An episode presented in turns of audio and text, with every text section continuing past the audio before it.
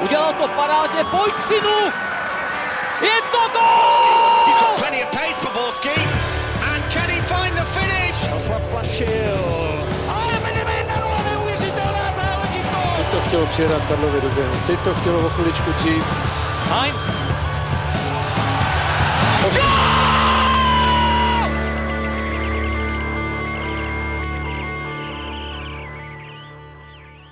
Dobrý den, fotbalový svět nespí, takže ani my nemůžeme zahálet a hlásíme z vesela. Vítejte u nového dílu Fotbal Focus podcastu. Tentokrát se podíváme na další solidní výkon Slávie v lize mistrů, ohrožené trenéry v domácí lize a taky plníme jeden slib, zhodnotíme, co je špatně v Manchesteru United. A na to všechno dorazil videoanalytik Pražské Dukly Jurij Dinaburský. Ahoj. Dobrý den, zdravím všechny fanoušky. V barvách magazínu Football Club přijel Karel Herring. Ahoj. Ahoj. A chybět tu rozhodně nemůže Pavel Jahoda z webu ČT Sport.cz. Ahoj. Od mikrofonu zdraví Ondřej Nováček. V Edenu se poprvé odehrál zápas Ligy mistrů, ve kterém Slávia statečně vzdorovala Dortmundu, ale nakonec padla 0-2. Karle, potvrdilo se to, eh, že pokud eh, se tým prezentuje aktivním výkonem a je dobře přichystán, tak se dá hrát vlastně proti komukoli? Tak když se to zjednoduší, tak ano, dá se hrát proti komukoliv. Otázka je pak ještě ten výsledek, ale ale včera jsme to viděli opravdu, že eh, Slavia nijak nepřekvapila. Slavia zase odehrála to, co umí. To, co umí na vysoké úrovni. Ona byla takticky připravená, fyzicky je připravená. Eh, to, co je třeba opravdu ten posun, jo? řekněme, že ona posouvá takový ten standard toho, co jsme zatím viděli. Když jsme viděli Viktorii Plzeň v Lize mistrů, tak to bylo uh, proti, řekněme, rovným nebo o něco lepším, to byly velmi dobré výkony, ofenzivní, ale když už narazila na tu top kvalitu, tak už byla přece jenom pasivnější a tak dále. U Slávie jsme viděli, že, že byla aktivní, že bylo to i znát třeba na, na, jednak, jednak když vidíme procentuální držení míče 51-49, to znamená, že chce hrát, chce mít balon, eh, chce ho mít pod kontrolou, bylo tam, byly tam breaky samozřejmě, ale byly tam i postupné, eh, bylo tam i postupné rozehrávání, to znamená, že si, že si věřili na míči, neodkopávali ho jenom dál.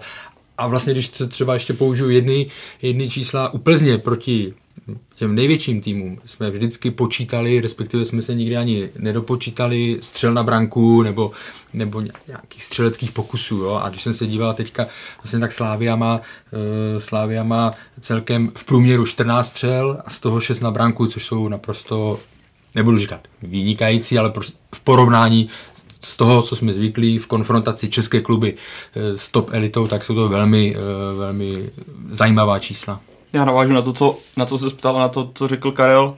Ona samozřejmě neexistuje, nebo... Já myslím, že jsi řekl, že jsem odpověděl na, že jsem odpověděl na něco, ne, že jsem zapomněl odpovědět na otázku. Ne, ne, ne, to jsem nechtěl říct. Chtěl jsem říct, že eh, na tu tvou otázku, ono by samozřejmě může být úspěšný i proti takovým týmu s jinou taktikou, řekněme defenzivnější, která není tak atraktivní, ale v případě Slávie se bavíme o tom, že ten tým je skutečně tak postavený, aby fungoval v tom stylu, který Slávě praktikuje. Jsou týmy, kdyby jsme chtěli hrát tenhle styl, tedy vysoké napadání, fyzicky náročný styl, které by nefungovaly a nemusel by na to být ani nastavený trenér, ale v Slávě na to má kádr, má na to trenéra, který se skvěle takticky připraví a bylo to vidět, byl tam takový detail, kterého si člověk mohl všimnout, který se mi strašně líbil, když Borussia Dortmund rozehrávala, tak Stanislav teď, co se držel u Mace Humlse a nechával rozehrát Akanjiho. Kdykoliv se míč blížil k Hummelsovi, tak teď okamžitě napadal. Když měl míč Akanji, tak ho nechával v klidu hrát, protože věděl, bylo tam vidět, že ta příprava je taková, že Hummels je na rozehrávce mnohem lepší než Akanji. A to jsou takové ty detaily, kdy je vidět, jak Slávě je na tohle připravena a e, jak je navyklá na ten systém, který pak může praktikovat v tom utkání, který praktikoval. Já bych taky navázal na tu taktickou přípravu, protože si myslím, že uh, musíme zase Slávy v tomhle pochválit, že na soupeře byla fantasticky připravena. Uh, všiml jsem si třeba u rohových e, kupů nebo i u dalších standardních situací, že uh, tým eh, Indie Trpišovského zanalizoval veškeré utkání Borussia Dortmund a našel tam několik slabin, kterých jsem si všiml i já, což je třeba pokrytí prostoru zadní tyči. Ehm, v předchozích zápasech měli spoustu problémů s eh, rohovými kopy eh, protyčovanými na, na, na přední tyči a i krom, krom těch standardních situací musím zmínit pochopitelně i uh, defenzivní, nechci říkat díry, protože Borussia Dortmund ani velký, žádný velký díry nemá, ale uh, slabiny, kterých, kterých se všimli a kterých se snažili cíleně využívat. Uh, co ale chci zmínit jakoby přednostně je to, že, uh, jak říkal uh, Pavel, uh, přesně jakoby ten systém, kterým Slávia hraje, uh, jim umožní uh, konkurovat i tak jakoby zkušeným, tak výborně, výborně připraveným týmům. O rozdílech mezi hráči se budeme bavit dále, ale přesně eh, to napadání, ta fotbal postavený na kondici a to, že ten svůj systém sledují mnohem víc než to, jak se na soupeře třeba jakoby detailně připravit, eh, je přesně eh, způsob, který můžeme dosáhnout dlouhodobého úspěchu. Je to vidět na všech úspěšných týmech ze špici, například anglický, anglický Premier League nebo španělska přesně jakoby představovat si nějakým fotbalem, představovat si nějakou koncepci, na který neustále pracovat, zlepšovat ji a tak dále, je jediná možná cesta k dlouhodobému úspěchu. Na druhou stranu, když opomeneme možná to remízové utkání Slávy v Opavě, tak tady dlouhodobě pijeme jenom samá superlativa na klub z Edenu. Našel bys tam, Judo, také mm, nějaká negativa tom utkání s Dortmundem? Jednoznačně, jednoznačně a tady si dovedu i e, nesouhlasit se, s kolegy. A, nemyslím si, že Dortmund to utkání neměl pod kontrolou.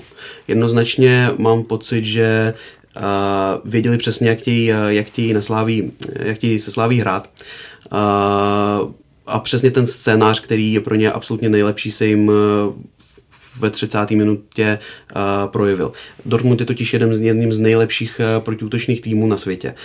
Uh, možná až za Liverpoolem momentálně bych tam nenašel žádný, žádný lepší příklad. Je to tým, který je postavený na řešení breakových situací, částečně kvůli jako, technické přípravě a rychlosti těch hráčů, ale samozřejmě i jsou, jsou činnostmi, které jsou nacvičovány dlouhodobě. Uh, mimochodem je to jeden z větších problémů Dortmundu, proč se nedokázal eh, dojít eh, loni k mistrovskému titulu, aspoň za mě, uh, protože je to přesně fotbal nechci říkat reakční, protože ono jako reakční pochopitelně není, ale fotbal, mm, který je stejně zaměřený na vyhledání slabin soupeře. A Dá se to popsat na nějakém konkrétním případu? Konkrétních, konkrétních případů, bohužel se nepamatuju nějaký, nějaký výsledky z loňského roku, ale eh, měli spoustu problémů s eh, týmem, který postaví autobus, eh, dá se říct, protože struktura postupného útoku Borussia Dortmund není úplně ideální. Mají s tím problémy i proto třeba museli převést Mace Chumelse, protože rozehrávka od stoperu je jedna z nejdůležitějších součástí moderního fotbalu. Co se týče ale, když se vrátím ještě trochu k zápasu Sláví, tak Slávě tím, že chtěla hrát ten svůj fotbal, pochopitelně, eh, čím jsem říkal před minutou, že je naprosto správná strategie a jediná, jediný, eh, jediná správná cesta, a, tak eh, v podstatě stala, se stala jakoby obětí toho systému Dortmundu, který je na tohleto přesně, eh, přesně nastaven. V druhém poločase hráli spíš ze středního bloku, byli kompaktní. Nemůžu říct, že Slavia vytvořila obrovské množství šancí, které by se mohly nazvat jak 100% příležitosti. Takže v podstatě ten scénář, který eh, Borussia Dortmund vyhovoval, tak ten se prostě stal. Já souhlasím s tím, že když se rozebíralo před zápasem, co, jak by ten, to utkání mohlo vypadat, takže se hodně mluvilo tady v tomhle, jo, v tomhle tónu, že prostě eh, ty silné stránky oba když využijou svých silných stránek, tak to opravdu můžou rozhodovat, můžou rozhodovat breaky, ve kterých je e, Borussia e, strašně silná.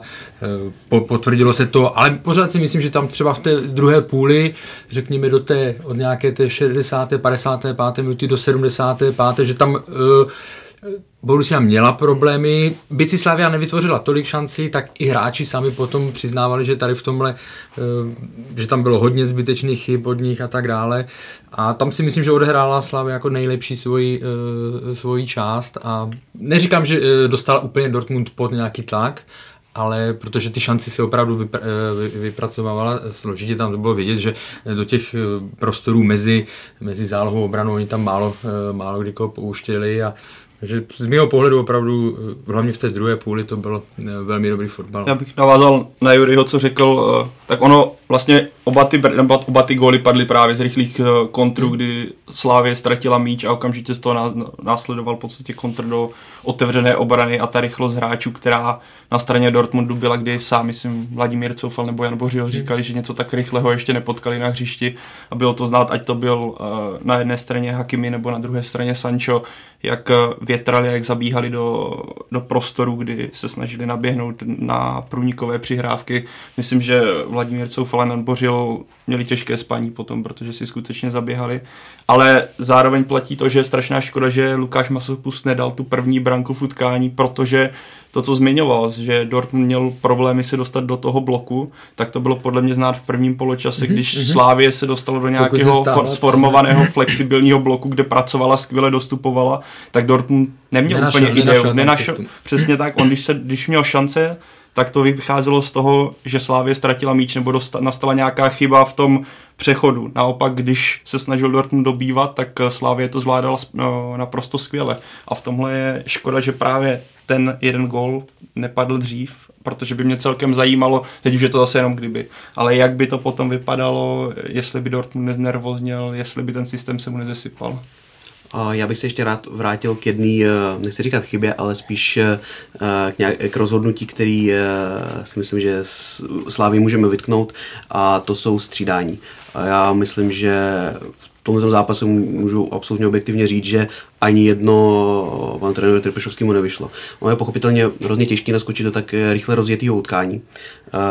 Zvlášť třeba po měsíci bez herního vytížení, jak měl Van Buren ale i například uh, výkon Jardy Zelenýho v porovnání s tím jeho nástupem proti Interu Milán byl zcela, zcela odlišný. Je to samozřejmě kdyby, mm. ale kdyby uh, Slávě toho střelce měla, Karle, dopadlo by to podle tebe jinak? No, kdyby střelce měla, tak uh, už vyhrála, tak už asi vyhrála i na Interu Milán, jo? ale to je právě ten největší rozdíl, když to vezmeme ze, ze široka, ten největší rozdíl jsme viděli včera právě v té v absolutní rychlosti, pokud se šlo do sprintu a v, to, v té koncovce. Prostě e, Lukáš Masopus měl šanci, nedal. Stanislav Tecel měl tutovku, nedal. Borussia měla ty, tyto šance, myslím, určitě tři, že jo, dvě gólové a jedna hnedka na, druhé, na začátku druhé e, půle, nevím, jestli ještě nějaká, a padly z ní, e, padly z ní dva góly, jo, takže a zase v tom zápase se projevilo naplno to, co je to, co jsou největší přednosti Slávy, o kterých jsme mluvili, a taky zároveň nedostatky. A Slávia má z mého pohledu, když budeme mluvit opravdu jako o těch nejkřiklavějších, nebudu mluvit o detailech, tak má dva, který, s tím ten jeden netrápí, protože myslím, že ten jeden je, že pokud by nebyl k dispozici brankář eh, Ondřej Kolář, tak, eh, tak by Slavia měla obrovské problémy, ale to teď nemusí řešit. A druhý problém je uh, absence, budeme říkat čísla 9 nebo prostě gólového, gólového útočníka, protože vidíme, že i v Lize, i v Lize e, s tím má problémy ve smyslu těch čísel těch útočníků, ona samozřejmě vyhrává a tak dále, ale ti útočníci mají, mají slabá čísla. Jo. V podstatě se tam rotují Stanislav Tecel, je to pro něj velmi složité, protože se vrací opravdu po hodně dlouhé době, ale je vidět, že to ještě bude trvat nějakou.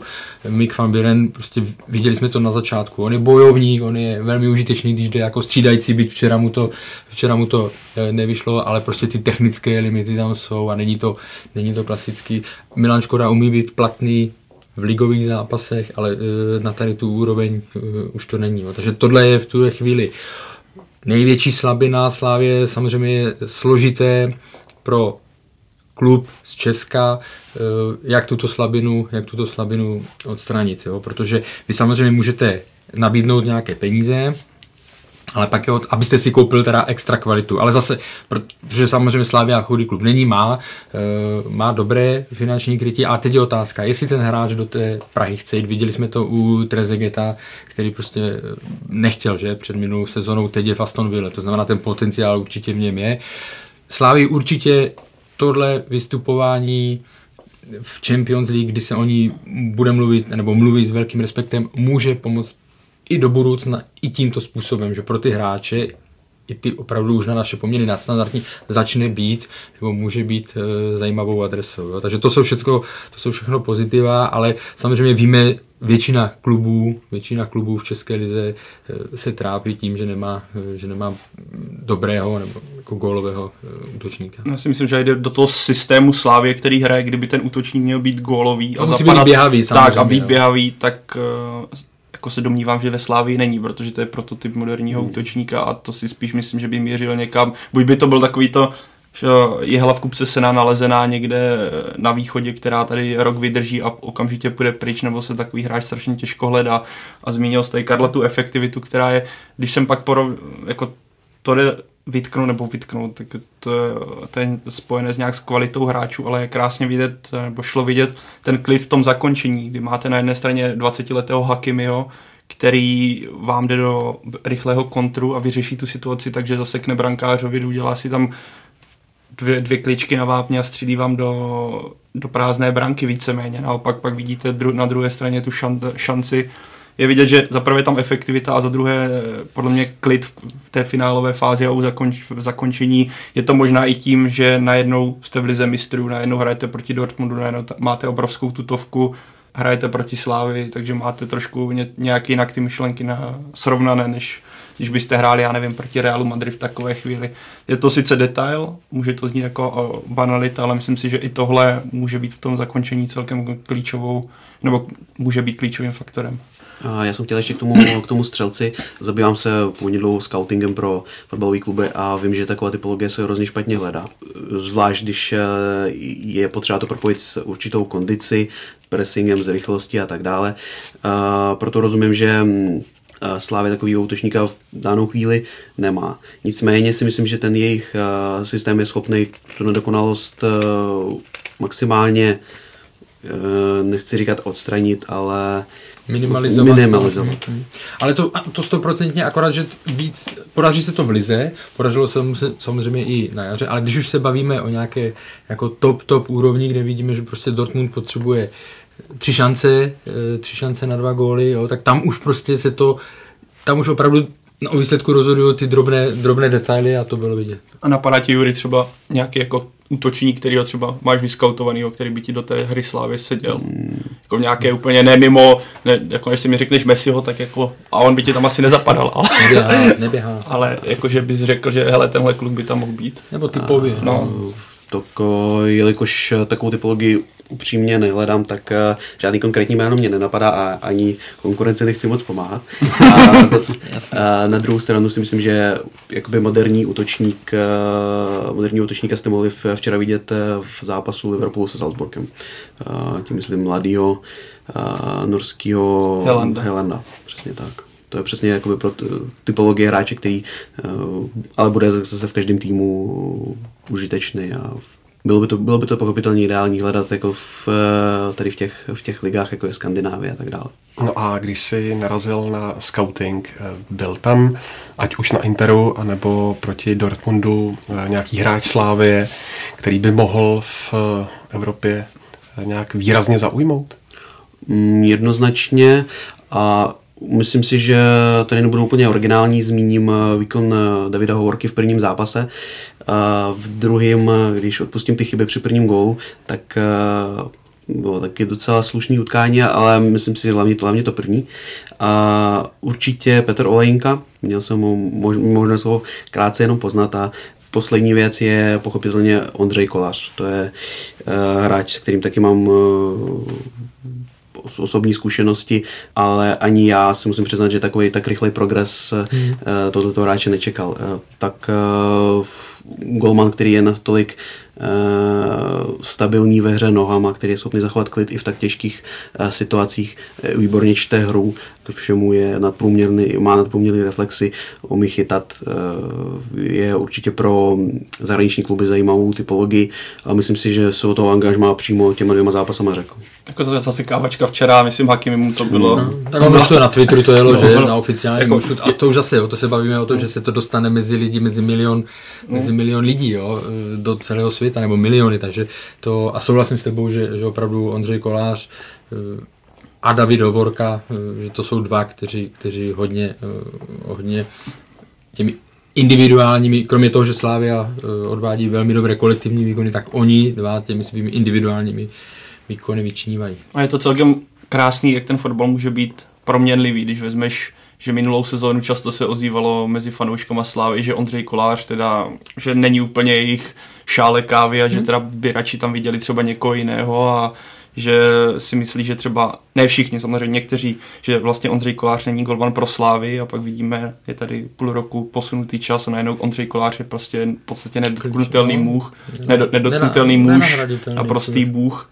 Teďka jsem si to všiml, je to, odskočím si, je to krásně vidět třeba i na Eduardu Sobolovi, kdy jeden neprosadí Slávi, hmm. pak stráví rok v Jablonci, najednou hraje, hraje v Borugách proti Realu Madrid v základní sestavě a Lukas uh, má proti němu velké problémy, takže ten fotbal je krásně, jak se během jo. jednoho roku dokáže všechno změnit a můžete vlastně stopu jít dolů nebo ze spodu jít nahoru. Zase, k to je, abych se vrátil k tomu Ondrovi Kolářovi, tak eh, musím eh, říct, že ty předpoklady jednoznačně měl.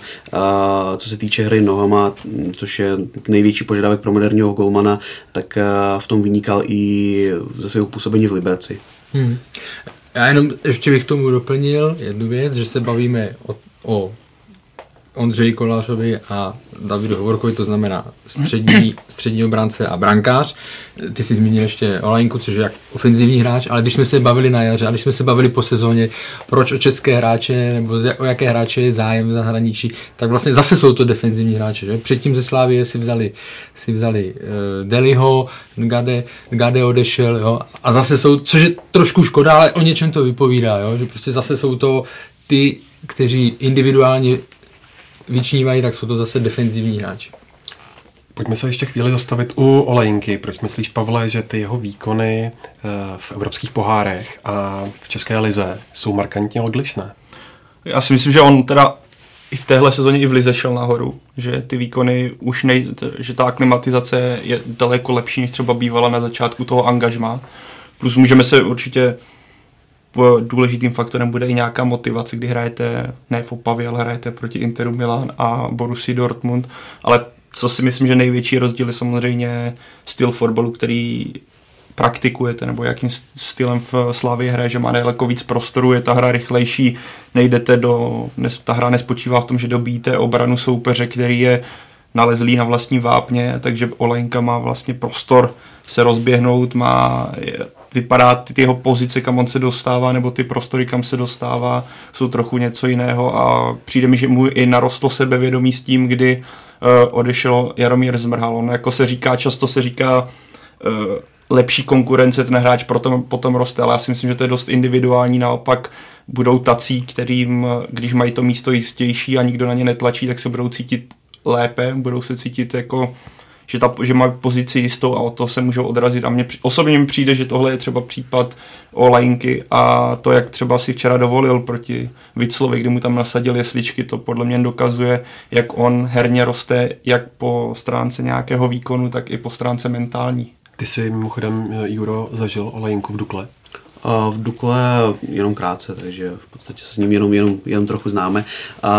Já bych e, ještě zmínil i aklimatizaci jakoby na systém e, Trpišovského, protože každému hráči e, to nějakou dobu trvá. Teďka v podstatě jediné, jedinou výjimkou je Stanču, který se to velmi, velice rychle dostal, ale ne každý hráč je takhle kondičně náročný fotbal, ve kterým musíš opravdu presovat skoro každou přihrávku, musíš pracovat ne, neustále na kompaktnosti a na vzdálenostech mezi, eh, mezi hráči. Ne každému hráči eh, eh, tenhle ten fotbal bude sedět a ne každý to má jednoduchý. Takže i, tí, i v tomhle tom bych hledal určité důvody, proč se Olejnka prosazuje čím dál tím víc, protože nabral pochopitelně kondici, zvykl se na spoluhráče a teďka si může, teďka si může dovolit. A je pracovitý, to bylo vidět, prostě třeba se ztratí míč někde vpředu a on letí, letí zpátky, nebo naopak někdo mi ukazoval Eh, video, kdy vlastně byla situace eh, u vlastního pokutového území, Slavia získala míč, on tam byl u toho, toho souboje a Slavia šla dopředu, jo, nějakou kolmou přihrávkou. A vlastně na, té, na konci té akci znovu byl, to, dosprintoval to přes hřiště, dosprintoval a, a dával gól, jo, takže jako ty parametry nebo ty, ten potenciál v něm je obrovský. Já si myslím, že spoustu týmů ho má takzvaně v merku, vidíme, jak to bude pokračovat dál, ale když dáte gol na Interu Milan je to podle mě i reakce nigerijské reprezentace, že se hnedka hmm. dostal do nominace. A i tím včerejším výkonem, jak už tady zmiňoval Jura, tohle, jestli někdo v té ofenzivě zatím si ho říká o, o pozornost a případný velký přestup, tak je to právě on. Což si myslím, že je vlastně jeden z důvodů, proč možná hraje, máte to také v hlavě, říct si, hele, tady prostě můžu udělat ten velký přestup na západ. Když se teď můžeme ohlédnout za těmi dvěma zápasy, tak který styl Slávy seděl víc? Eh, ten Interu anebo Dortmundu? Já si osobně myslím, že i výsledkově je to, je to přesně to odpovídá mm-hmm. uh, tomu stylu, který Slávy sedí víc. Uh, jednoznačně je Slávia tým, který potřebuje soupeře, který chce hrát fotbal, chce držet míč a tak dále. Těžko si jim dobývá přes jakoby střední blok nebo přes vloženě autobus a tak dále. Můžou s ním mít problémy. Takže pochopitelně styl, styl Interu, ale co už jsem zmiňoval, tak hra Slávy je postavena takovým způsobem, že opravdu hledají, jak ten svůj systém zdokonalovat, aby byli platní proti každému soupeři. A tím si myslím, že budou určitě nepříjemný i pro Barcelonu v obou zápasech, protože ten, ten jejich styl, kterým se prezentují, je jednoznačně nepříjemný pro, pro každého soupeře. Zároveň Dortmund je na styl, na silnou stránku Slávě byl nejlíp připravený, nebo typologicky na to umí nejlíp reagovat, protože to jsme i viděli Hodně se včera mluvilo o, tom, o těch 128 kilometrech, které Slávia eh, naběhala za ten zápas a Dortmund 119. Eh, a když si vezmeme, že, že 119 bylo v minulém kole top číslo, že jo, protože to měla vlastně Slávia na Interu, tak vidíme, že ta Slávia donutila, donutila eh, hráče Borusy prostě běhat, aby, protože jinak by měli oni, jinak by měli velké, velké problémy taky. Slávy teď čeká právě Barcelona. Co od toho zápasu očekáváte vy? Bude to nejtěžší soupeř? Jo, pro mě to bude možná jako aj nejzajímavější, když člověk sleduje Barcelonu v současnosti, kdy třeba bylo zajímavé včera sledovat Inter Milan, zejména v první půlce, než Martinezovi třeba došly síly se Sanchezem, kdy když Inter přešel do té pětice a měl tu defenzivu dobře organizovanou a dokázal chodit do rychlých breaků, tak ta první půlka mohla skončit klidně 2-3-0 pro Inter, protože Barcelona za prvé chodila, za druhé jí tam naprosto chyběla jakákoliv nabídka a dokázala trestat, Inter dokázal trestat Barcelonu z rychlých kontrů, kdy Barcelona se prostě nevrátila v tom plném počtu, jak by měla a vlastně přebírání hráčů taky nebylo kdo ví jaké, takže v mých očích, jak zmínil tady Jura, pokud Slávě bude hrát skvěle organizovaně a bude se jí dařit přecházet do těch rychlých kontrů, tak to může být pro mě jako je to strašně zvláštní říct, ale nemusí to dopadnout úplně špatně. Je tady ale B, myslím, že tohle bude zápas, kdy Slávě asi bude nejvíc bez balonu a bude to takový ten styl Barcelony, ale budeme si přihrávat a bude, jako bude to extrémně náročné, ale nemyslím si, že to je beznadějný zápas. Já mám jednou obavu z jedné věci a to je, že vlastně po těch dvou zápasech, kdy eh, je naprosto v pořádku, že se hodnocení Slávy je pozitivní a tak dále a že se připomíná to, že by ten styl Barceloně nemusel sedět, tak eh, aby se to trošku už ne, neposunulo do té roviny, že vlastně jo, ona má reálnou šanci a vlastně přirovnal bych to k Plzni s Reálem mezi prvním zápasem, kdy prostě Plzeň byla na, připravena na každý, jako, na každý detail, každý centimetr. A pak vlastně po tom dobrém výsledku přišla odveta, nebo dobrém výsledku těsná prohra, ale prostě dobré, dobrý výkon a tak dále a přišla domácí zápas a začalo se řešit, že vlastně ta šance je reálná, že ten reál je, je v krizi a tak dále, jo, a ztratíte takovou, já jsem to tenkrát nazýval nějakou ostražitostí nebo úplně takový a jste potrestaný. Jo?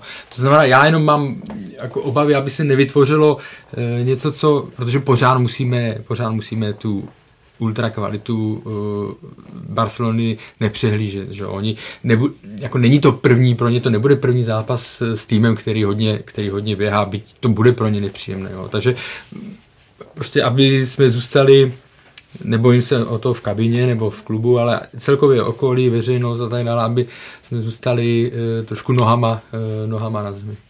Přesně, eh, já bych se chtěl jenom vyjádřit jenom k, k, tě, k situaci v kabině. Myslím si, že v tomhle je pan Trpišovský jeden z nejlepších trenérů minimálně v České lize, můžu říct, že i v východní Evropě. Nebojím se toho, že by Slávě nedokázala ten zápas namotivovat. Umí nabudit hráče, umí úplně přesně vybrat okamžik, kdy toho hráče tam dát po nějaký pauze. Používá velice jako zajímavé metody, jak ty hráče rotuje, jak třeba několik, několik zápasů nedávání na lavičku a pak, pak ho tam zase vrátí. Fantasticky cítí ten moment v tom, v tomhle v komponentu si myslím, že se fakt blíží Klopovi, který je jeho uh, ikonou.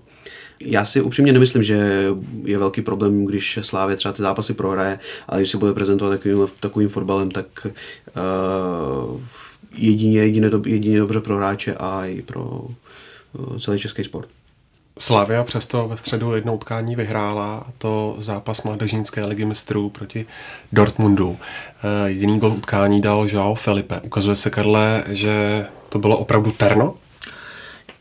Já myslím, že na, jednak jsem ten zápas neviděl a myslím si, že na to je samozřejmě brzo. Uh, hraje teďka, uh, vlastně nastoupil v poháru, že jo, s Vyšehradem.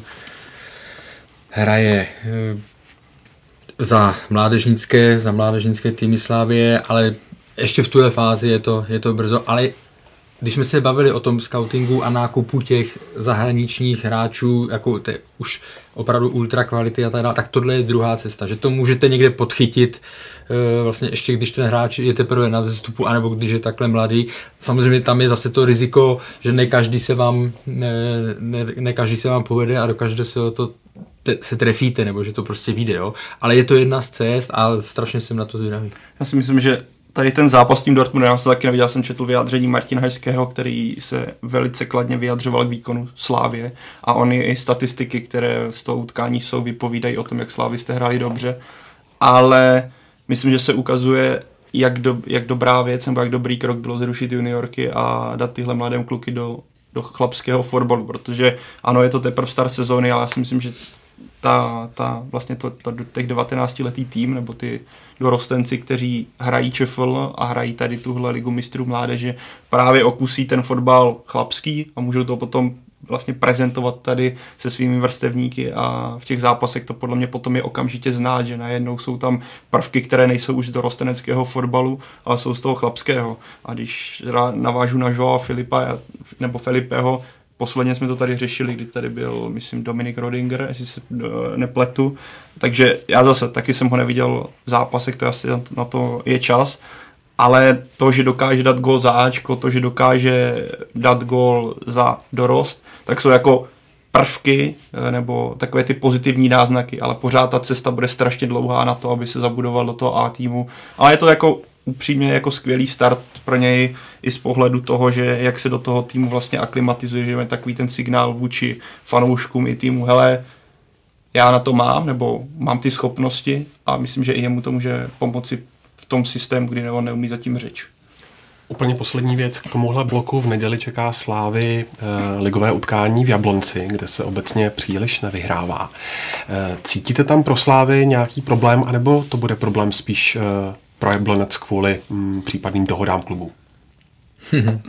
jako vypadne, že nebude ti hrát Matoušek, Matoušek nebude hrát Sikora, Juga se taky nemůžeš nasadit, i když on teďka, teďka byl na lavičce, ale jako jsou to zejména v těch, u těch dvou men dost výrazný zásahy do ofenzivy, mm. která se v posledních x zápasech nezměnila, takže uh, bude to těžké pro Slávy, ale myslím, že tyhle vlastně faktory můžou být dost klíčové, že najednou budete muset ten systém trošku přenastavit a Slávě je v podstatě teďka válec, takže tam bude spíš o tom, jak se ta sestava nastaví, jak na tom třeba budou stopeři Slávě, o kterých se mluvilo, že hráli pod injekcema, že měli, mají nějaké zranění, takže v tomhle faktoru třeba tam může dostat obrana nastoupit úplně v jiném složení, to může být třeba faktor, který může hrát proti Slávy, ale pro mě Slávě v tomhle zápase zůstává favoritem i díky tomu, co jsi řekl.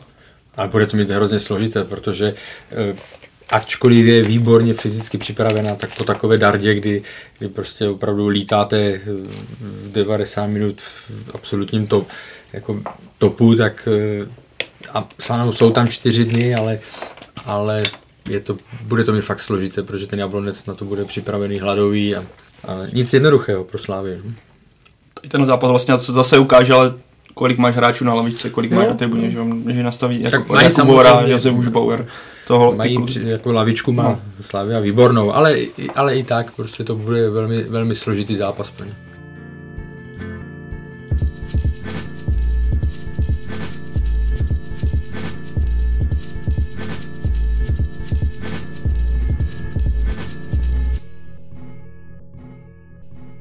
V Lize pojďme zůstat, tentokrát ale nebudeme řešit situaci na špici tabulky, ale podíváme se na týmy u dna, respektive situaci trenérů. Prvním odvolaným koučem ligové sezóny se stal v Opavě Ivan Kopecký. Karle, bylo to podle tebe zasloužené a jak moc tě překvapilo, že Opava k tomuhle kroku sáhla před eh, prezentační přestávkou?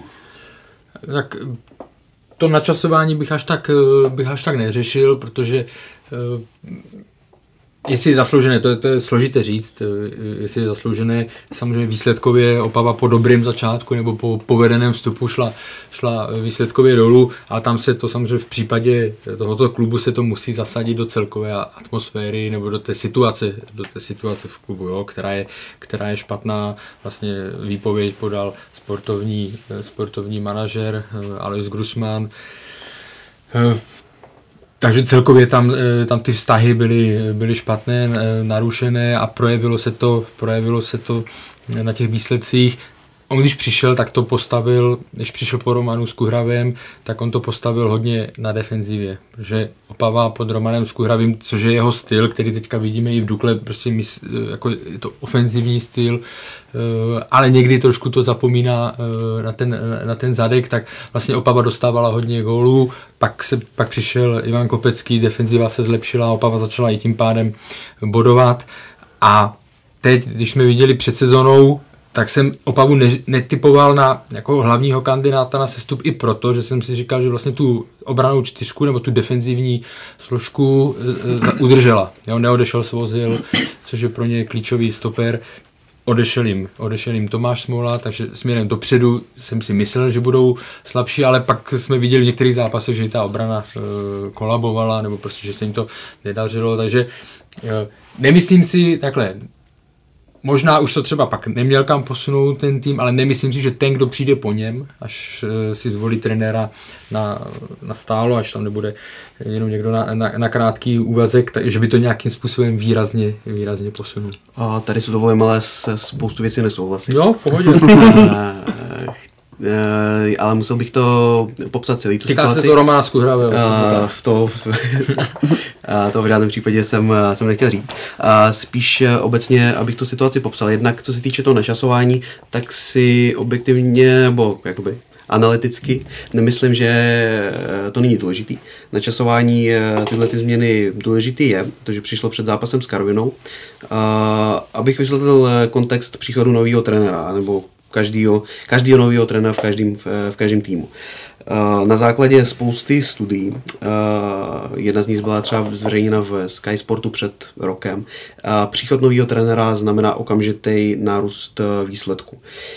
Je to spojený s tím, že hráči se chtějí ukázat. Kromě Sparty. Ne, já už, ne, ne, nechci, nechci říct, že to platí jakoby upřímně u každého, u každého případu, ale uh, třeba když se podíváme na Premier League, tak uh, skoro vždycky až za pár, až na pár výjimek tenhle, tenhle případ fungoval, což se stalo i při příchodu trenéra Kopeckého. Prvních několik kol většinou se odehrávají v tom, že hráči jsou ladoví, nikdo nemá ještě jakoby určenou roli, každý si myslí, že se může prosadit, jsou nový tréninky a tak dále. Potom, na, potom nárůstu zcela logicky přichází takový plato, když se týmu přestává jakoby na chvíli dařit, nebo spíš, že se vrací do toho průměrného, do toho svého správného stavu, řekněme správného. A právě po tady té fázi, což je třeba 10, většinou kolem 10-12 zápasů, začne fungovat, eh, začne fungovat ta změna. A už můžete přímo posoudit, jestli teda ta eh, výměna trenéra eh, měla nebo neměla smysl. Jestli jednoznačně ty výsledky šly nahoru nebo ta hra a tak dále. Um, si myslím, že zrovna v případě Opavy se zase až tolik nestávalo a chci zkusit jednoduše popsat, proč tomu tak bylo. U nás na Dukle. Dlouhodobě vytváříme a pracujeme na konceptu takzvaného vědomého hraní, který bych velice jednoduše popsal tak, že chceme v každé situaci, v každém zápase dominovat, chceme mít to utkání maximálně pod kontrolou, protože zase z spousty dalších studií, například, jestli znáte knihu Soccernomics, vychází jednoznačný zjištění, že od 40 do 50% výsledků jsou náhodní. Takže 40 až 50% herních situací v každém zápase nemůžete ovlivnit. A proto si myslím, že je velice důležitý ovlivňovat těch, ten zbytek co nejvíc, dokud to jde. A proto si myslím, že e, ta představa o tom, že Dukla hraje útočný fotbal, a ofenzivní fotbal, nebo že Opava hrál ofenzivní fotbal, není úplně správná. Ve skutečnosti ten fotbal, kterým se Dukla nebo předtím Opava prezentovala, je spíše ofenzivní jenom v tom smyslu, že chceme co nejvíc kontrolovat balon a co nejvíc kontrolovat to utkání. Pak, když je, to, když je to reálný, když můžete opravdu ovládat e, ten zápas, vytvářet co nejvíc šance a tak dále, tak právě tím e, se dostáváte do situace, kdy nemusíte tolik řešit tolik šanci soupeře. Proto si myslím, že ten efekt, ten počáteční efekt, který s příchodem Kopeckého v Opavě nastal, je spojený spíš s objektivní, objektivní situací, objektivní realitou ve fotbale obecně a ty další výsledky odpovědaly přesně tomu, že eh, na ofenzivním, jak tomu říkám, nebo na, na, eh, na, tom, na tom pojetí fotbalu se přestalo pracovat a začalo se pracovat na eh, věcech defenzivních. Zápasy už nebyly tolik pod kontrolou a i odchodem těch důležitých hráčů, kterým mm. bez pochyby byl Smola, výsledky šly, šly dolů. Jenom co se týká toho načasování, já jsem reagoval na otázku, jestli nečekat. Jo? A to jsem myslel, že samozřejmě, že to nehraje roli, nebo to není ano, samozřejmě všichni víme, že změna trenéru mývá ten impuls. Na druhou stranu je rozdíl, jestli přijde nový trenér, anebo jestli tam se rychle upeče, že se běhne sportovní ředitel eh, do kabiny a, tak, a je tam asistent. Jo tu chvíli to podle mě až takovou, eh, takový význam nemá. Ty si eh, popisoval tu situaci, která úplně krásně sedí na Manchester United pod Solskjaerem, ke kterému se dostaneme. Jo?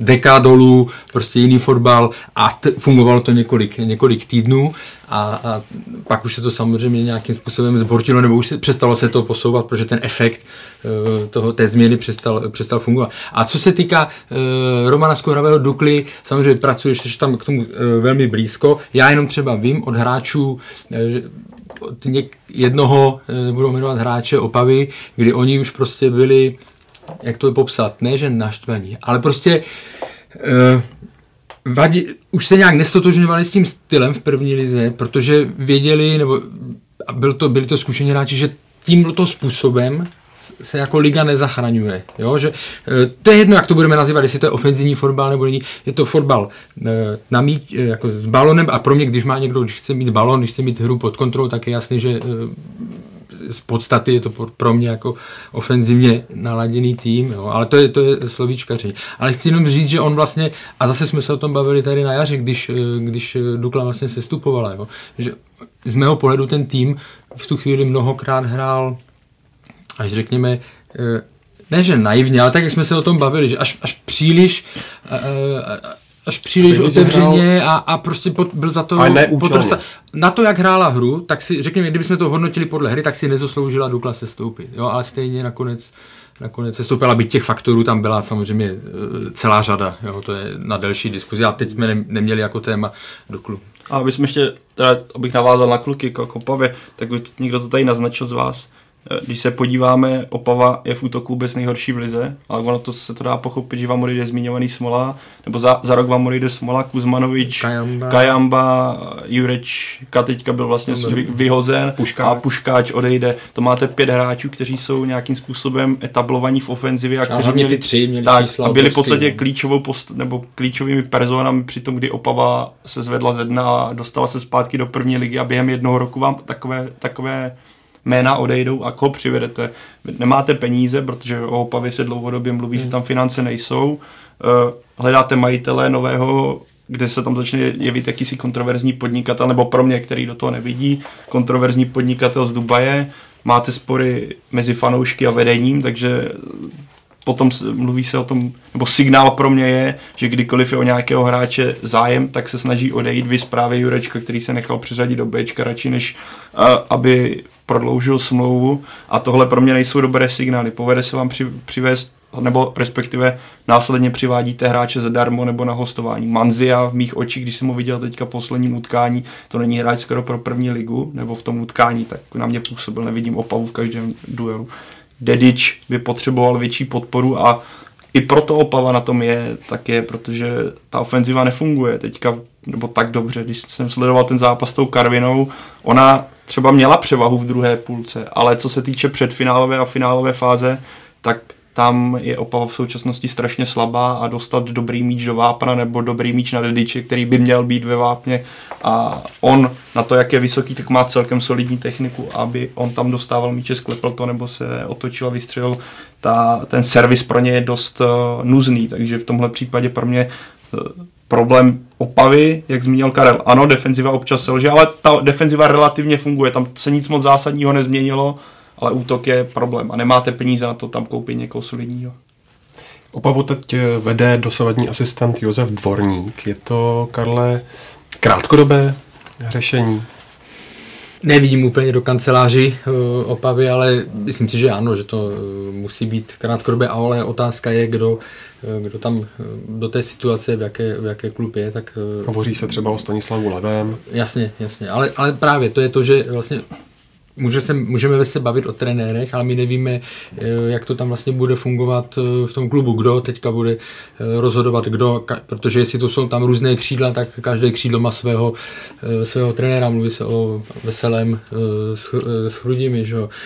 A to už bude zase záležet, kdo tam přijde na tu pozici rozhodovací a tak dále. Jako Jura tady zmínil tu statistiku dobře, která je patrná ve světě fotbalu dost výrazně, ale když vezmeme potom situaci v Opavě, podle mě úplně není echt lákavý teďka do současné opavy, kdy víte, s čím budete pracovat, pokud teda jste trenér, eh, nejste třeba trenér z druholigového celku nebo z nižší soutěže, který má ambice se posunout výš, nebo dlouho nejste bez práce, protože, jak tady zmínil teďka Karel, ta, přijdete do klubu, kde to, ta situace není dobrá a na co, na co vás utáhnou. Na to, že budete bojovat o záchranu, že ta pozice není příliš dobrá, že ne, nezískáte žádné velké posily a potenciálně mám, vám v zimě odejde svozil, o kterém se mluví, že by měl jít nebo mohl jít do baníku, nebo několikrát se o tomhle mluvilo. Takže kdyby najednou ještě nastalo tohle, tak se vám rozsype i defenzíva.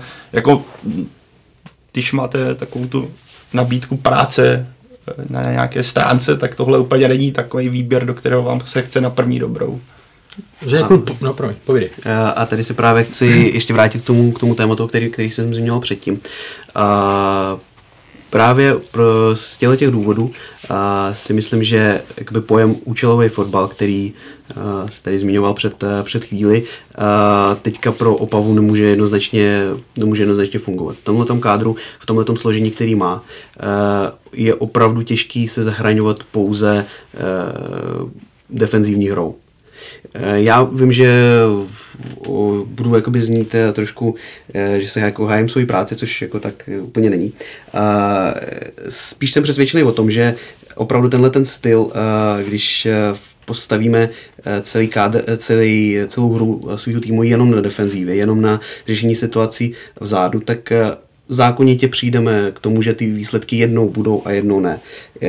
Jakmile nemáš tu hru úplně pod kontrolou nebo nesnažíš si ji kontrolovat aspoň minimálně, tak eh, přesně v tomto okamžiku nastane, eh, nastane ten propad. Buď eh, ten buď se může chvíli dařit, pokud máš zajímavý hráče, pokud máš hráče, který odpovědně plní veškeré úkoly. A pak jako v dalším zápase se, se, se to zase může úplně změnit. Jako já nejsem fanoušek defen, eh, člen fanklubu defenzivního fotbalu, aby Nemáš to nevypadalo, že se, že se zastávám, že se zastávám defenzivy, jo. ale jsou, zase se přesunu v, v rámci z Opavy do Karviné a Karviná to prostě zachránila pod Františkem Strakou a teď hraje defenzivně, jako záležený to má na defenzivě, jo, protože mají velmi jako omezené limity, byť tam jsou šikovní hráči, jako je Baluva, prostě tohle, ale, ale on, on se tím ani netají, že, jo? že to je postavené, eh, že to je postavené na defenzivě a, a nějakým způsobem se probrali. Jo? Takže jako já rozumím nebo souhlasím s tebou v mnoha věcech, Takhle, a, ale... Umluvám, že si do toho skáču. A vůbec se tady nebavím o nějakým krátkodobým efektu, který přijít může. To jednoznačně eh, pravda je. Eh, věřím tomu, že právě tímhle tím přístupem eh, je schopna Karvina ligu zachránit. A nechci se tady vyjadřovat úplně konkrétně k jejich, jejich stylu, protože to není jakoby ani otázkou našeho, mm, mm. není ani dnešním tématem, ale to je přesně jakoby situace, kterou já jako analytik vidím jako velmi nepříznivou pro český fotbal. Zachráňování se v lize takovýmhle způsobem je krátkodobá koncepce, která jednoznačně může fungovat, ale bohužel každý rok se bude řešit úplně stejná situace ve, ve spoustě týmů. Uh, úplně za stejných, za stejných podmínek, kde rozhodovat bude kádr, současný rozpoložení hráčů a tak dále a tak dále. A, a proto vlastně i se jako snažím uh, trošku obhajovat ten, ten svůj názor. Já, ne, to je v pořádku. Já tam cítím, nebo vnímám to uh, z pohledu Dukly, kdy vlastně i Roman Skuhravý na, na, vlastně na konci sezony šel do trošku že jo, sporu uh, s Františkem Strakou právě o to, jestli zachraňovat ligu za každou cenu, anebo prostě radši sestoupit, okysličit to a pak to vybudovat na nějaké dlouhodobější, uh, řekněme, stylu, který může přinést, přinést tohle. To jsou, jako tomu rozumím, ale zároveň my v tuhle fázi ještě nevíme, jestli se Dukla vrátí. Tím chci říct, že, že jako je fajn říct, že z krátkodobého to nejde, nebo že to z krátkodobého má účel a z dlouhodobého ne, ale prostě ten člověk nebo ten šéf v klubu a tak dále, tak v první řadě podle mě je jejich jako snahu zachránit, zachránit ten klub. No a byť máš pravdu zase v tom, že ano, Karvina se v tom vlastně rok co rok je to stejný, že, jo? Že, se to, že se to nemění, pokud si tam někdo objeví šikovný, tak uh, půjde do baníku nebo jinam, ale vlastně se to, to točí, to jako nepopírám samozřejmě. Na podobné úrovni jako Opava jsou České Budějovice. Mm. Jak moc vás eh, ty eh, jejich výsledky překvapují, Jury? O, tak upřímně musím přiznat, že měli hrozně těžký los. To se zmínit jednoznačně musí. Uh, nemyslím si, že na to, jaký, jaký měli, jaký odehráli zápasy, že mají extrémně málo bodů. Myslím si, že ten výsledek je lepší, i lepší, než se dalo možná očekávat. Budějovice se prezentují místy zajímavým fotbalem. Myslím si, že nemusí to být úplně, nemusí to mít úplně stejnou tendenci v těch následujících zápasech. Věřím, že tam dokážou i, dokážou i vyhrát. Musím jednoznačně zmínit eh, přestavbu celého kádru.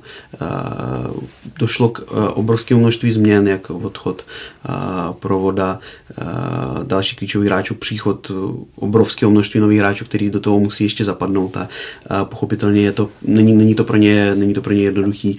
Rabušic dlouho nehrál, Deláč dlouho nehrál nebo neměl jako to herní vytížení, který, by, který se od něj teďka očekává. A, takže když eh, vezmu všechny tyhle okolnosti, tak si nemyslím, že je to nějaký překvapení. Věřím ale tomu, že s Budějovice můžou zvednout. Tak podle mě se taky Budějovice během toho začátku sezóny pochopili, že to, co fungovalo v druhé lize, najednou nefunguje v první, což je podle mě případ tady zmiňovaného Rabušice, který přišel vlastně až někdy na začátku září. Nebo Ledeckého. Tak právě, že tam je třeba tam, vidět ten přesně, rozdíl. Tam, no, na to, to, že Ledecký najednou hmm v druhé lize dominoval, nasázel, já teďka nechci říct to číslo, si to úplně nepamatuju, ale najednou vidíme, že přišel Rabušic, dal dvě, dvě branky, má asistenci a v tom útoku je najednou znát, je vidět, že je gólový, že v lize je etablovaný a začalo to v tomhle směru třeba Budějovice šli nahoru. A kde teďka jsem viděl ten poslední zápas v tom Liberci, kde se podle mě pro, projevila jedna věc, že Budějovice se snaží hrát konstruktivně odzadu, ale zatím v obraně to drhne. Teďka se tam teďka přišel Tomáš Sivok, který by to měl asi zlepšit tenhle faktor a asi to bude také o sehrávání, ale když se na ten duel s Libercem podíváme, tak jako ty góly vychází z nějakých individuálních chyb v rozehrávce, často jsme viděli eh, špatné přihrávky, špatné řešení jednotlivých situací a špatný důraz, takže a ne náhodou potom je Budějovice v tomhle směru mají 22 inkasovaných hmm. branek. Ale zmínil to podle mě Jury velice dobře, když se podíváme na ten los Budějovic, tak to byl skoro samý těžký zápas, jediná vlastně víceméně ztráta, která je překvapením, tak je možná domácí prohra s Opavou hnedka na začátku, Jasně. ale ta skutečná vlastně zkouška pro Budějovice třeba bude teďka o víkendu, kdy doma hostí Bohemku. To jako kdyby třeba prohráli Budějovice, tak si můžeme říct, hele, tady něco neštimuje takzvaně. Ale bude podle mě také teďka klíčové, jestli se uzdraví Rabušic, který teďka odstoupil kvůli svalů třísnu, nevím přesně, jak to bylo, a aby se zapracovala na té def- defenzivě, která zatím takzvaně hoří. No. A když bych hledal nějaký taktický problém, tak uh, bych jednoznačně zmínil uh, kompaktnost, protože aby, abych ten problém jako v defenzivě snažil nějak, nějakým způsobem popsat, tak jednoznačně vidím velké vzdálenosti mezi mm-hmm. záložní a obrannou radou, které vznikají ve spoustě A to bylo fází. teď vidět v Liberci. No, přesně tak. Přesně Liberci tak, tam prostě procházeli, procházeli středem. No a vy jste viděli, že s Juriem my spolu souhlasíme, jo? to občas stane. to je v pořádku.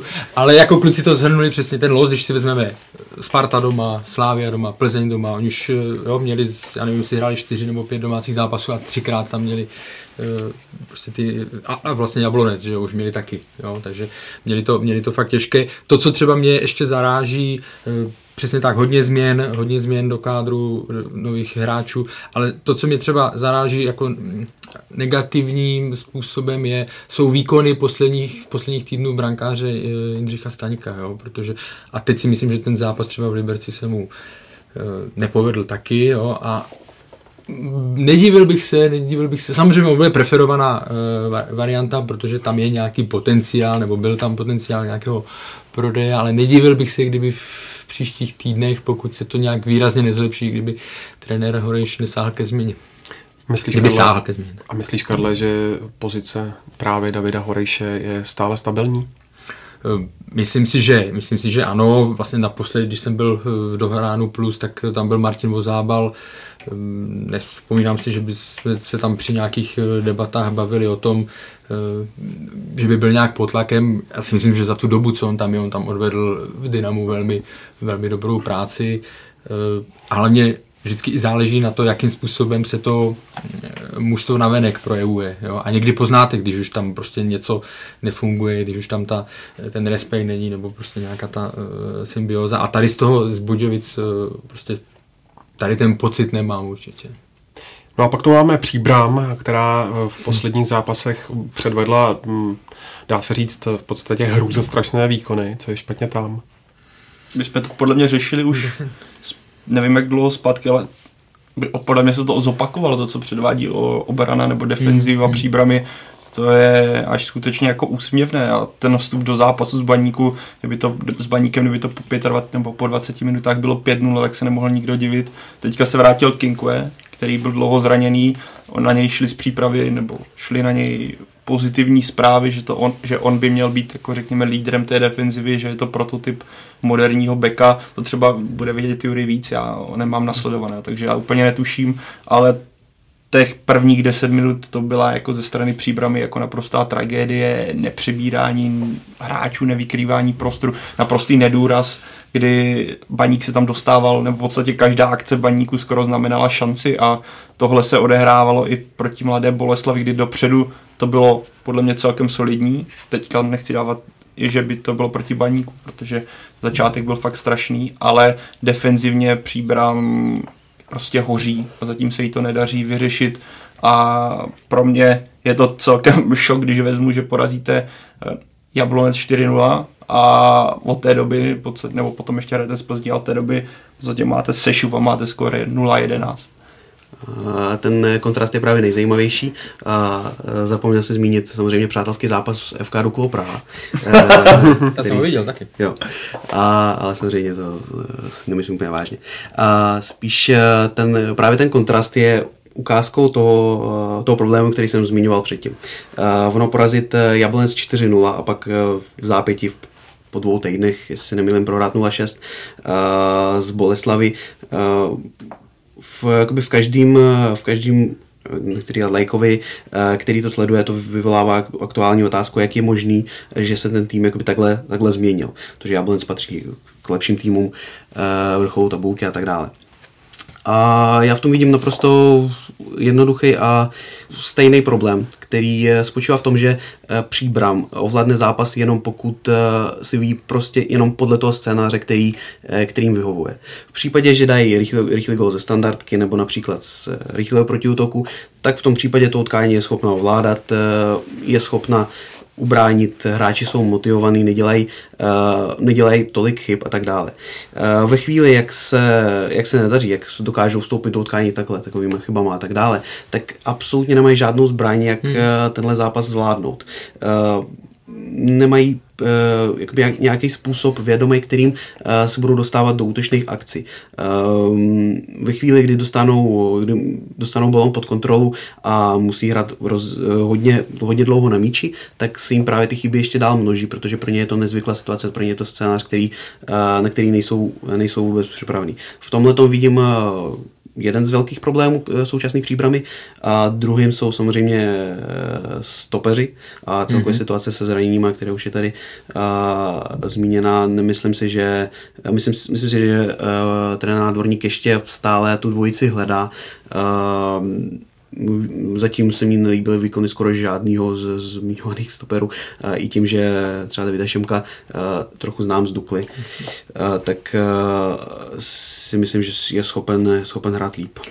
Jako, když se podívám na ty góly, ale nejenom s Baníkem, spousta gólů spoustu gólů přibram inkasovala prostě centrovaný míč mezi stopery nebo, nebo prostě do prostoru, kde to mají stopeři mít a, a hráči jsou tam nepokrytí, takže opravdu tím těch gólů takhle inkasovala hodně a e, máš pravdu v tom, že oni vlastně e, a, a mluvilo se o tom hlavně po zápase domácím e, s Karvinou, který oni prohráli. Že vlastně když Karvina jim e, Karvina tam zalezla, autobus, že jo, a to už byl pro Příbram problém, jo? protože ona je schopná porazit Jablonec, který tam přijede hrát fotbal, tak jak říkal, dá, Příbram dá první gol a už jí to vyhovuje, už tam má tohle. Ale Karvina prostě přijela s něčím úplně jiným, jo, zalezla a nepouštěla je k jejich, k jejich hře nebo k těm jejich eh, zbraním a vyhrála to. Tak důkaz toho chaosu v té defenzivě byl podle mě ten třetí gol na baníku, kdy si dal Tregler gol a vlastně do vlastní sítě hlavičku nebo prsama, nevím čím to bylo a to, to, to bylo jako, jako úplně razítko na to, jak to tam teďka v té defenzivě vypadá. Těch hráčů je tam vždycky hmm. hodně, tam vidíte, že tam eh, spousta hráčů, ale nikdo nemá nikoho, nikdo nemá balon, nic. No, tady na tom, co zmiňovali kluci, je vidět, podle mě to svědčí zejména třeba Zemanovi nebo Alvirovi, který dokáží v té rychlosti pracovat celkem dobře s míčem, ale potom jako práce do nějaká konstruktivní rozehrávka je to vlastně horší. Příbram zatím primá důvěru v kouče Romana Nádvorníka. Pomohla by tady změna, Jury? Přímě si myslím, že to záleží jakoby na právě na kandidatuře toho nového trenéra, kdyby k té změně třeba došlo. Úplně jako je to, je to těžké, je těžké na to odpovědět. Vím, že trenér Nádvorník třeba náš fotbal nemá rád a jako my jsme s ním o tom hodněkrát, hodněkrát mluvili proto samozřejmě máme v spoustě věcí různý názory, což si ne, úplně samozřejmě nemyslím, že ten náš je ten správný.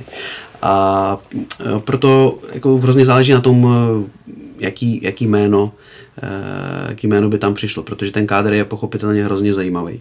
Eh, přestupy, které udělali, jsou na český poměry opravdu fantastické. Já si myslím, že Alvir je nadstandardní hráč, který eh, pro Českou ligu určitým nadprůměrem v spoustě věcí. Zeman, zmínil bych i Beka, bohužel se nepamatuju přesně jméno, ze Srbska. Cimilianovič. Cimilianovič, ano, děkuji. Um, který odváděli, odváděli fantastické hmm. výkony záleží, záleží na tom případným novým trenérovi. Uh, věřím, věřím tomu, že i teďka v té situaci, v jaký je příbram je, uh, uh, svojí kvalitou, kvalitou kádru, něk, několika úspěšnýma výsledkem se dokáže dostat zase na, na lepší vlnu. Takže dokážu si představit ten, ten progres za trenéra nádvorníka. No, to, to je přesně ono, že tady můžou přijít dva zápasy, protože ten spodek tam u nás v naší lize je tak řekněme, vyrovnaný nebo nevyspytatelný, že tam se to může se během 14 dnů nějakým způsobem otočit. A příprava, myslím teďka Sigmu doma, jestli se nepletu. Je to, ale myslím, že... No a to už je zase se budeme to... bavit jo, o, o soupeři, který hmm. nějakým způsobem by taky víc přitvrdil teďka, ale má rád fotbal, jo. A to už zase může být pro, pro příbram lepší nebo v úvozovkách uh, přijat, nebudu říkat lehčí, ale přijatelnější a než, jsem než, právě zvědavý, jak, jak, promiň, že to no, skáču, já jsem zvědavý, jak se poradí s uh, Pablem González. Takže si vzpomínám na poslední zápas loňského roku, kdy se s ním opravdu měli velký problém. Hmm. Ale každopádně myslím, že Roman Nádvorník, ale že tam je takový ten mráček možného, protože se blíží reprezentační pauza a to je vždycky v podstatě pro trenéry takovým obdobím, kdy to hrozí, že vám že si vás můžu zavolat do, do, do kanceláře a říct vám, hele, teďka to přišlo. No. Takže já si myslím, že ten zápas s tou Sigmou může hodně napovědět právě v tomhle směru o budoucnosti kouče. A když si na tu repre pauzu narazil, tak pojďme tohle téma uzavřít ještě dvěma týmy. Tím prvním je Bohemians 1905. Ta, jak jsme viděli, tak prohrála v Teplicích, teď vypadla ze třetího kola domácího poháru s Chlumcem.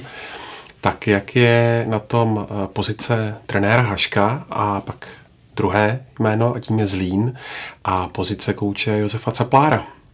Jsme měli udělat telefonáty do klubu. Ty nás zkoušíš, ty nás zkoušíš. Ale, Ale to, myslím, že o, o Zlínu a Josefu Saplárovi jsme mluvili Posledně, no. minule, to byl u moře.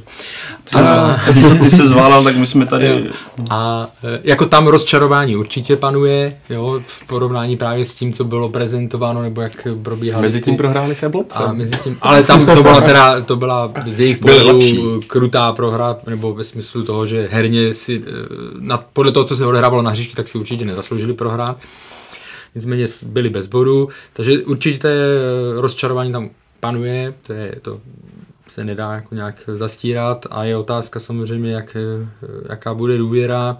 Nemám informace ani z druhého klubu, teď mi vypadlo, na který se ptal. Bohemka? Bohemka, no, jako nemyslím si, že by...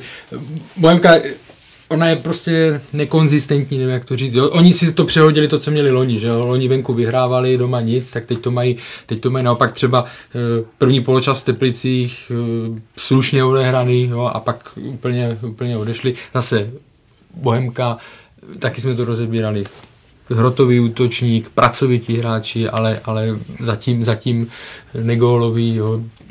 Uvidíme, jak, jak, ale nemyslím si, že by teďka že by teďka eh, tady se to v Bohemce nějak aktuálně řešilo. Ale nemám, nemám, musím přiznat, že teď nemám zákulisní informace. Tady naprosto souhlasím, eh, taky nemám eh, žádný, žádný informace navíc, ale pevně věřím tomu, že oba trenéry mají teďka ještě silnou pozici. Věřím tomu, že trenér Caplár je schopný se Zlínem udělat určitý pokrok, věřím i tomu jejich kádru. V Bohemce myslím, že to taky zatím, zatím na žádnou výměnu trenéra nevypadá. Hrozně by mě to překvapilo, hmm. i vzhledem k, ke hře, kterou, kterou, kterou se prezentují. I pro Bohemku je opravdu pozitivní to, že začala vyhrávat doma, Jednoznačně. Jo, protože to se pak jinak hodnotí, hmm, že jo, není tak. písko a tak dále při těch domácích zápasech, když, když to nešlo.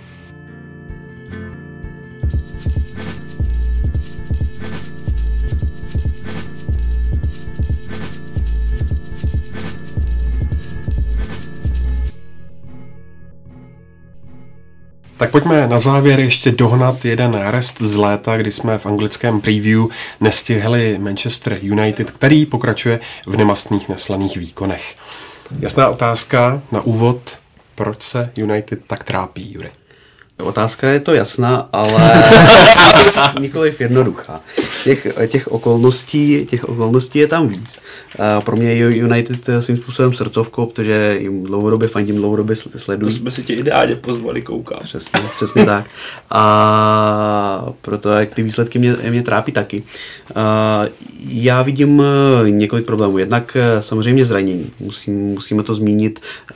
Je hrozně těžký stavět, e, jakýkoliv uh, herní model bez, uh, s, s takovým množstvím absencí, který, ještě, který se stává ještě jakoby v průběhu, vypadne jeden hráč, pak zase další. A další věc, která si myslím, že je dost klíčová, je uh, velmi zvláštní koncepce, kterou, kterou United teďka má. Já bych to nazval uh, spíš absenci nějakou, nějaký určitý koncepce, protože uh, si z jejich výkonu, a t, začalo to v podstatě od myslím, že března loňského roku.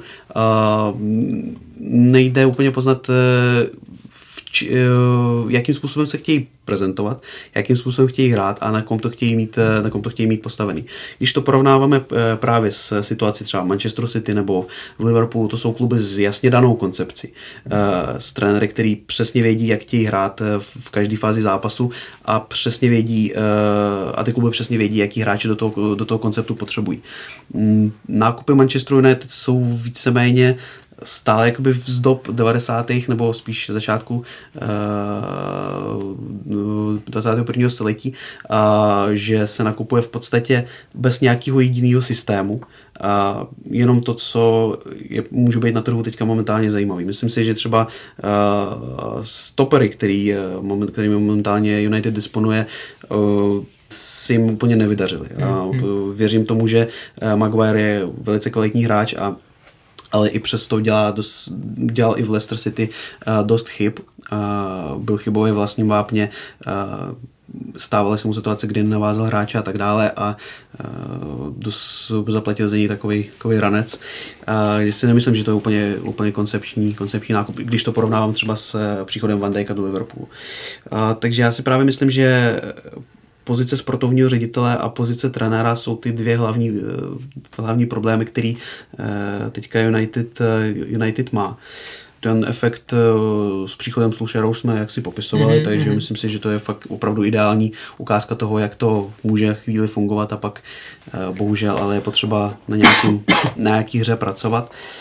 Takhle bych, to, hmm. takhle bych to zhrnul krátce. Samozřejmě to nejsou úplně všechny důvody, je jich tam, je jich tam jednoznačně více ta koncepce nebo absence, jo, to je to hlavní, to je to, a je to vidět strašně eh, na těch, na těch posilách. A když se podíváme, kolik období už přestupových uh, Manchester United měl a prakticky nevyužil to k nějakému posílení. Jo. Oni furt to jsou takové... Uh, a tím hlavním důvodem je, z, mého pohledu, ale samozřejmě i co se píše a mluví v Anglii, tam prostě není pozice sportovního ředitele. Fotbalové věci má na starosti Ed Woodward, což je člověk, který má eh, vynikající úspěchy, co se týká eh, marketingu.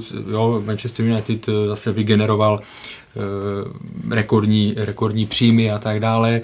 A to, co on má na starost, to je snad 40, eh, ty marketing a tak dále, to má 44%, takže v tomhle směru on je, eh, on je odvádí výbornou práci, ale zároveň je to pořád člověk, byť se mluvilo, že někoho přivedou jako sportovního ředitele, tak pořád je to člověk, který má velký vliv i na na přestupy a tam se strašně projevuje ta absence e, sportovního ředitele nebo absence nějaké koncepce, protože ty nákupy z mého pohledu. Já když se podívám na současný kádr, když jsem Manchester United, když jsme, ano, jsou tam e, zranění, ale když jsem viděl zápas s Arsenalem, podíváte se na, na tu jedenáctku, tak si řeknete, jako to je Manchester United. Jo, já proti těm hráčům nic, nic nemám, spousta je tam z nich šikovných a někdy, někdy se, e, se posunou nahoru, ale třeba pro mě zásadní, zásadní prokaučování pozice útočníka.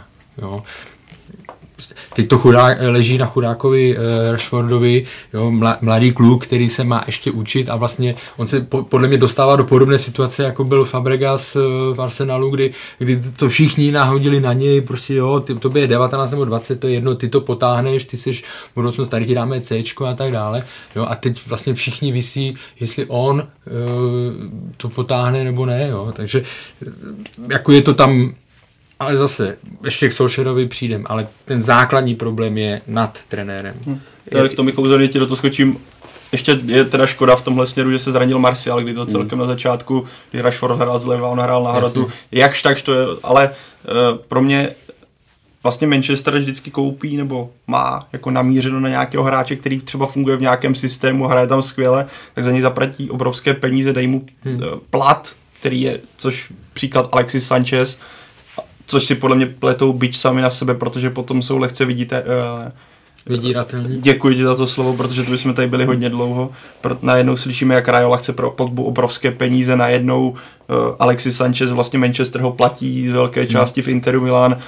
David Dechea dostává taky obrovský plat, přitom když se podíváme na ty výkony, řekli bychom, že ho neprodáme jako za ty peníze, co teďka bere. Pro mě asi dokážu představit, že David Dechea by, pro mě je to skvělý brankář, tohle je jako půl špatný, ale prostě ty výkony taky nejsou v současnosti tak skvělé, aby měl tak obrovský plat, co má, ale uh, Manchester koupí skvělé hráče, které fungují v nějakém systému. A do toho svého, jak už tady zmínil Juri a Karel, když je potom uh, implementují do toho svého systému, tak najednou nefungují a dá se to pochopit, protože ten systém, který je v Manchesteru, tak není vlastně žádný. Ano, je tam spoustu talentů, ale chybí mi tam nějaký hráč, nebo třeba dva, co byl dřív Paul Scholes, nebo prostě takové výrazné persony, které by to nějak, já nevím, jak to, ten mix dokázali ukočírovat nejenom v kabině, ale i na hřišti a to tam takového nikoho nevidím v současnosti. Ty jsi zmínil Marcial, hráč Marcial, jo?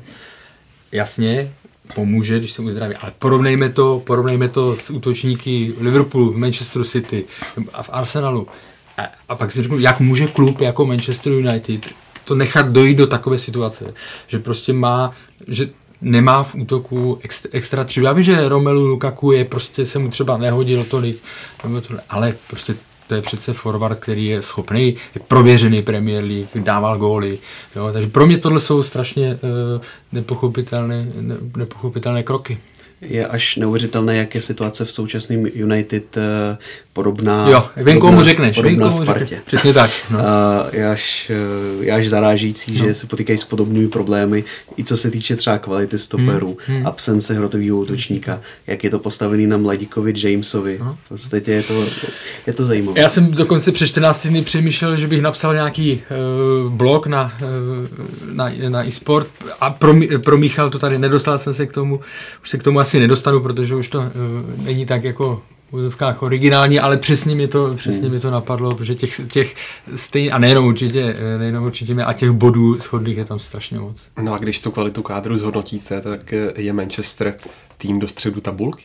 Střed tabulky ne, ale vlastně teď už se začíná debatovat o tom a Roy Keane třeba že, ve studiu, ten je, eh, jako, ten je v tom nemilosrdný, že to bude boj, teď už se u u Manchester United a zároveň k tomu přihazují i třeba Arsenal, někteří experti, tak, tak už se nebavíme o tom, jestli je to na top 4, ale jestli je to na top 6, jo, jestli, jestli se tam dostane. Já si pořád myslím, že se tam No, že se tam dostanou, ale jako v podstatě nedokážu teď ani uh, předvídat, jo, Tottenham má obrovské problémy v kabině a tak dále, ale asi se to tam nějak probere nebo tohle a skončí tam. Chelsea bude hodně zajímavá, ale Chelsea je tak, tak trošku pozitivně nastavená. Vnímám tam pozitivní, uh, pozitivní signály, ale prostě s, Manchester United mi teď uh, nic takového pozitivního nejde. Neříkám, že skončí osmý, jo. ale uh, jako bude to, pro ně, bude to pro ně hodně složitá sezona. Podle mě Manchester se doteďka nespamat, nespamatoval z toho, kdy odešel Alex Ferguson, který to tam nějakým způsobem měl všechno nějak v merku a nikdo vlastně tu tak dominantní pozici nebo tak výrazný v tom klubu vlastně od té doby uh, nedorazil a je to v podstatě samospát. Teďka mě něco vypadlo, jo, to, to, jak zmínil s Chelsea, tak to je přesně ono, já jsem dobře četl k tomu nějaký komentář, že zmiňovali, do téhle sezóny Chelsea se vlastně byla takovým tím týmem, který, kterého nikdo neměl příliš rád, velké nákupy a teda a teda. A jednou Chelsea se stává pozitivním případem, kdy mu začínají zase fandit fanoušci, kteří, nebo fandit, přát fanoušci, kteří ho pár, rok, dva zpátky nenáviděli, protože je to tam zase zabudování mladých a ten tým je dostal nějaký a má podle mě jasnou koncepci, jakým stylem chce hrát, nemůže teďka nakupovat. Manchester má taky mladé hráče, ale ta koncepce, co tady bylo zmíněno, chybí. A podle mě má jako velké talenty, obří talenty. Marcus Rashford, Martial, Jesse Lingard, James, který pro mě, já jsem ho dřív, upřímně jsem ho neznal dřív. Pereira, tady tyhle, teďka přišel Bisaka na pravé. To jsou prostě kluci, kteří mají skutečně, kdyby byli ve funkčním systému, tak můžou podávat fantastické výkony a mají potenciál na to být jednou obrovské hvězdy světového fotbalu, když Oni už jsou teďka, když hrajete za Manchester United, ale pokud jste nefunkčním systému, tak, má, tak je to na tom hřišti znát a ani individuální kvalita prostě neporazí uh, funkční celek, který proti vám naskočí. Mm, a se jenom vrátím jenom k té otázce. Ten kádr je sice velice zvláštním způsobem poskládaný, teda, jak už říkali Pavel a Karel, ale na druhou stranu si myslím, že do top 6 to musí jednoznačně být. Hmm. A právě věřím tomu, že absence tady ty, tady ty myšlenky nebo tady toho nějakého konceptu je jediný, co United v tuhle chvíli brzdí, ať je ten kádr poskládaný sice trošku, trošku divně. Ono samozřejmě teď ta tabulka je vždycky, nebo ne vždycky to tak bylo, a často to tak bývalo, že uh, West Hamy a tak dále se tam pohybují někde okolo šestky, a pak když přijde to náročné období, tam se právě už uh, trošku přijde únava, tak se projeví ta šířka kádru a tak dále. Jo?